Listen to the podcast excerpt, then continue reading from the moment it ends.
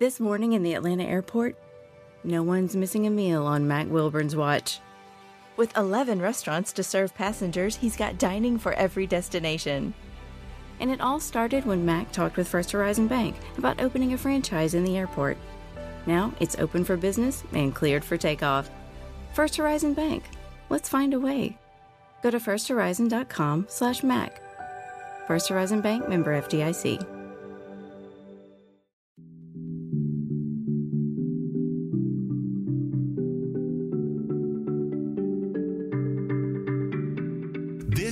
Let's Talk About It with Janelle King. So I find it extremely interesting that the term for people who post images of their life, sometimes it's images of the life that they assume that they want us to assume they have, that uh, when celebrities that use their platforms for anything other than entertainment or promoting whatever movie or whatever they're they're involved in, um, like interfering in politics and things of that nature, I find it extremely interesting that the term we have for all these people are influencers. I mean, what what what exactly is an influencer, right? Because I thought that influencers are people who have influenced others to be great or have done great things so it's influencing others to be innovative and, and, creative. I thought it was people who accomplished great things. I thought it was people who spurred innovation or built this country. I mean there's there's a show that i love that comes on the history channel that's like how how i, I think it starts with um like the men who built America or the men who did this or the or the food that built America.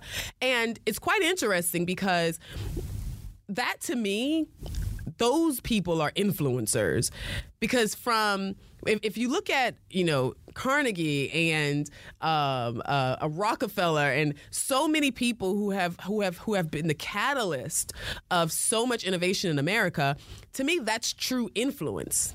That's true influencing. They've created ways to sustain America and in some ways sustain the world. So now we call people who post images online influencers. So I want to talk about this for a few reasons. For one, I think that it's extremely dangerous when you're being influenced by the appearance of success. I think we're in a very dangerous space when we have young people who see what they think is success or the, the imagery of success. And now all of a sudden, that's now what they're aspiring to be. You have no clue if these people are actually successful. You have no clue if they've actually built anything. You have, like my friend Carminthia says, you know, a bunch of people running around calling themselves queens with no kingdom. And then you have people who are bosses with no employees. And all of this is just bizarre to me. So I think it's very, very dangerous. And I think the very fact that we consider success to be these fantasy trips and cars and clothes is also concerning to me. Because I'm wondering what exactly is happening in our society. It is concerning to me that our youth lack dreams, that they lack ambition, that they lack hustle, they have zero drive, and it's just it's it's just beyond me my husband and I was at a at a business and there was someone who came in to help us and she had a little bit of an attitude and I was wondering, you know, why what like, what was wrong with her? And turns out that her her concern was that they asked her to do something that takes 5 minutes. Um, they asked her to do it and she said it's not part of her job description. And I'm thinking to myself, like, you are a team player. Like, I thought that this was a team player type situation. So when she said it, that's what I said to her. I said, well, you know, it's a team player, and sometimes the reward comes later. So not you know not everything is about being paid today, but maybe since we're we're looking at where we might possibly go into a recession, this is something I thought about is that we might possibly go into a recession. So what if you are now setting yourself up to be one of those people that don't get axed during the first round of layoffs because you're seen as someone who's willing to support and do things. But that concept is just gone. It concerns me that we have entertainers and actors who pretend for a living telling us how to live in reality. I just, I, I'm really bizarre by that. So, how did we get here? Let's talk about it. So, in the early 2010s is when we first started seeing young people on social media and using their social media platforms as more than something to connect with friends. I think they realized that people liked looking at other people doing normal things. So it was interesting to them that they that if they just simply filmed themselves going to the grocery store, they would get a whole bunch of likes or a whole bunch of eyes and impressions on their page simply because they were doing something that everybody does. And then they realized something else, and that's that they could create a persona apart from their own or an exaggerated version of themselves. And that also became something that was interesting. So, but these are these these were back then these were just typical young people who lived a very modest life and they made a little extra cash on the side by posting videos of them doing normal things. But then businesses started realizing that it was extremely hard to market to 18 to 35 year olds because they weren't listening to the radio anymore. They weren't watching cable TV. Um, we were starting to see the streaming come in. You know, you had Netflix and all this other stuff, and kids were really starting to latch on to these other concepts. And it was really hard to target them Instead, they were staring at their screens, and this was a huge problem. And you might ask, why did we need to market to 18 to 35 year olds? They don't have any money anyway. But here's the thing they may not have made a lot of money, but they spent all their money. They were top consumers. So, the, the, the businesses saw that we had a, a, a huge mass or a huge group of people who were spending a lot of money. And as a result, all their money was coming back to you know clothes and and sh- cars and shoes and all this other stuff. So they became a, a top consumer. So even though they didn't make a lot of money they also lacked responsibility. So the lack of responsibility opened up an opportunity for businesses to see this as a, a, way for them to just take all their money. So social media became an avenue that was directly connected to young people and later we discovered that there were so many more avenues within that one. Because now, for example, if you wanted to market to moms or new moms, you can find a blogger who was promoting new products or products they found that they really, really liked. Because what better way to market than to have somebody that's a seemingly regular person testing your product and saying, hey, here's the product, you know, here, here's what, you know, what I did, this is what I tested, and it was great. I mean, what better way? I mean, prime another example. What if you wanted to sell a golf club? What if you found a golfer who had a blog, a video blog, and was showing how his swing got better when he started using your golf club? I mean, it was literally direct marketing. And then there was a trust factor because people trust the the the, the critiques or the or the the um, you know the just just all the testimonials from whether or not you know this product worked or didn't work. People trust that. So it's like watching a regular person use a product that I'm looking for, and it makes me trust the product. So fast forward to today, you have influencers who are, I kid you not, making up to a million dollars a post and more. I think I saw that the most, um, uh, the most successful influencer, that's still a successful influencer to today, makes about 2.6 million a post, not uh, a contract to do multiple posts, but to make one post. So, and you heard that right, one post. So Although mental health issues have increased astronomically, although the fact that one in three of our children are obese, and pre- predominantly in low income communities, self esteem amongst young girls are at an all time low. Cyberbullying is affecting kids far worse than the bully on the playground ever did or ever would. Sleep deprivation is huge and high amongst our youth and just the lack of physical activity is going to hurt them. I mean, you know, arthritis is definitely on in their purview. So when you consider all of that, we're still seeing more and more young people desire to become an influencer, and that's just really interesting to me. So I had to ask myself, is this sustainable? I personally don't think it is. I don't think it's sustainable because if we were to have a 2008 recession, your business model collapses completely. I think influencers should be, instead of talking about these issues, I think it should be leading the charge against inflation. Because the more inflation grows, the less people are spending. And the less people are spending, the less companies are going to put into their marketing budget. And the less money is in their marketing budget, the less money these influencers make. So at the end of it all, eventually it will dry up. And with the market being so saturated now, there's so many young people who want to promote things, who have so many followers. I mean, they're no longer just, you know, walking through grocery stores. Now they're having full on studios and they're really making a lot of money. So they have a saturated market, and the cost to promote has also increased because now you know there there's such a demand for influencers because there's such a direct contact to that market of consumers that you now have uh, businesses who have so many options. So people are no longer are no longer you know the the one top person. Now you have a bunch of people, a plethora of options. Not to mention that people are no longer trusting these people. Let me tell you, when I look on social media and I see someone promoting a product, I literally scroll down. And this is a, a trick that I'm gonna give everybody. I scroll down at the bottom of their caption and it says something like hashtag ad or hashtag marketing ad. And they have to notify you that they are being paid to do this. And that's the way they do it by putting ad, hashtag AD, at the at the end of their caption. So I look at that. If I see that, I'm like, okay, you probably don't even use the product yourself. So I no longer trust you. That's another issue that's going to be ran into when uh, businesses are trying to find people or see this as a valuable option. I think the graphics are fake, the critiques are fake, and it's just increased. I mean, I read a critique even on Amazon. Sometimes I'm like, you know, mm, is this a real person? Like, I don't know if these people are real. Businesses also have another issue. They can't control the reputation of the influencers.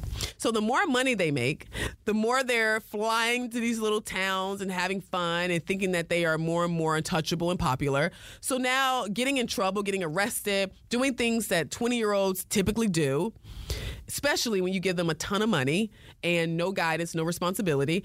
Um, I think that right there puts them in a position to make a decision that can ultimately hurt you. So, do you want an influencer or a young person promoting your brand who just got arrested? Of course not. And then what if they are connected to other businesses and that business turns out that they're a fraud? Now they're going to think that every other business they're connected to is a fraud, which is now a political risk for you. So, at the end of it all, there's a huge, a huge uh, liability to being a business owner and utilizing these influencers. It's something that Condoleezza Rice calls a political risk. Political risk is like a new business. It's a new issue that businesses have to consider now. It's, is how does this affect me politically? Because now we're in the world of social media, we're in the world of woke culture, we're in the world of everyone being able to cancel you and your business the moment they think you did something wrong. They don't even have to prove it. It's just I'm mad, so you're canceled. What do we do with young people from this era when this moment passes. Because we're going to be sitting here with a bunch of young people who spent most of their 20s to 40s posting images. They have zero transferable skills that I think will actually work in the labor force. Um, and beauty will fade. So at some point, you're no longer going to be able to see this this this this whole concept is no longer going to matter. No one's going to want to see you at you know at no. Let's keep it real. No one is going to want to see you at 60 promoting a product that 20 year olds wear. No one wants to see that. So you're no longer going to be that popular, no matter who you are. I know I don't want to see it. Speaking of which, I'm really over the obese models, but we'll get into that because at the end of the day, end of the day, if I'm to look for something, I'm to look for something that's in my size. And if I don't have a model that looks like they're around my size, I'm going to have a problem because I can't look at something that someone's wearing in a size 20 and and, and see that as a size 4. It's hard for me. I don't think I'm the only one. All right. That being said, how is everything that I'm saying affecting us in politics today?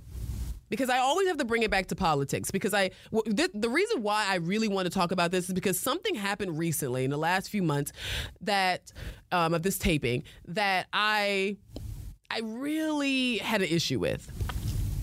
So let's talk about Brittney Griner. So, Brittney Griner is a local, a WNBA player in America who was detained in Russia for having um, marijuana cartridges in her sack or her, her traveling bag or whatever. And guess she didn't know that you couldn't do that. But anyway, how did she get out of America? But anyway, so she got found. They, they detained her, they threw her in the Russian prison. There she was.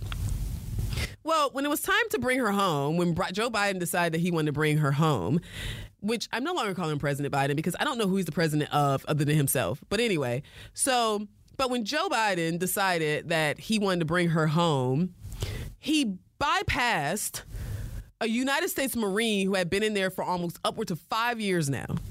It's almost five years now, named Paul Whelan. And when you asked him why did he choose Brittney over Paul, his answer was because Brittney Griner was being treated differently than Paul, which sent the message that somehow she was being so mistreated, way more than Paul, and that they had to get her out of there. So I found that to be interesting. Hmm. He really wants us to believe that? Okay. So, a highly public American citizen who was being talked about almost every single day gets detained for less than a year, but somehow she's treated more poorly than a United States Marine who signed up to give his life for this country, who no one was talking about.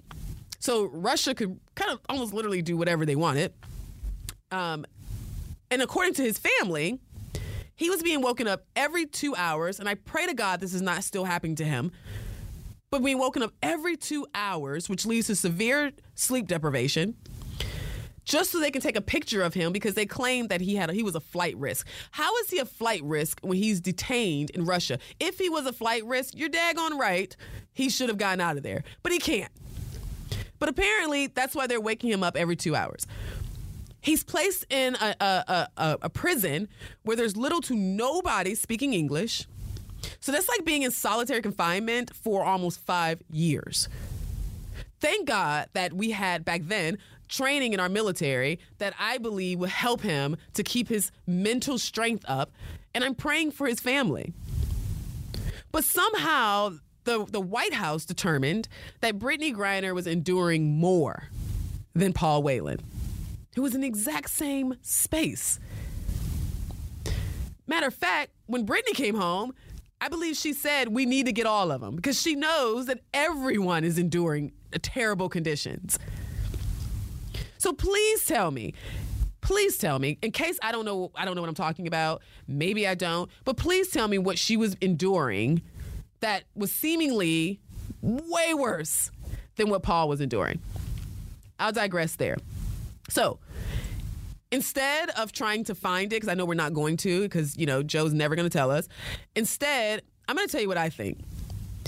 I think the pressure from the culture of influencers was just too much for the White House to endure. It's not about what Brittney was enduring. It's not about what Paul was enduring. It was about what the White House could or could not endure because they are controlled by this woke culture.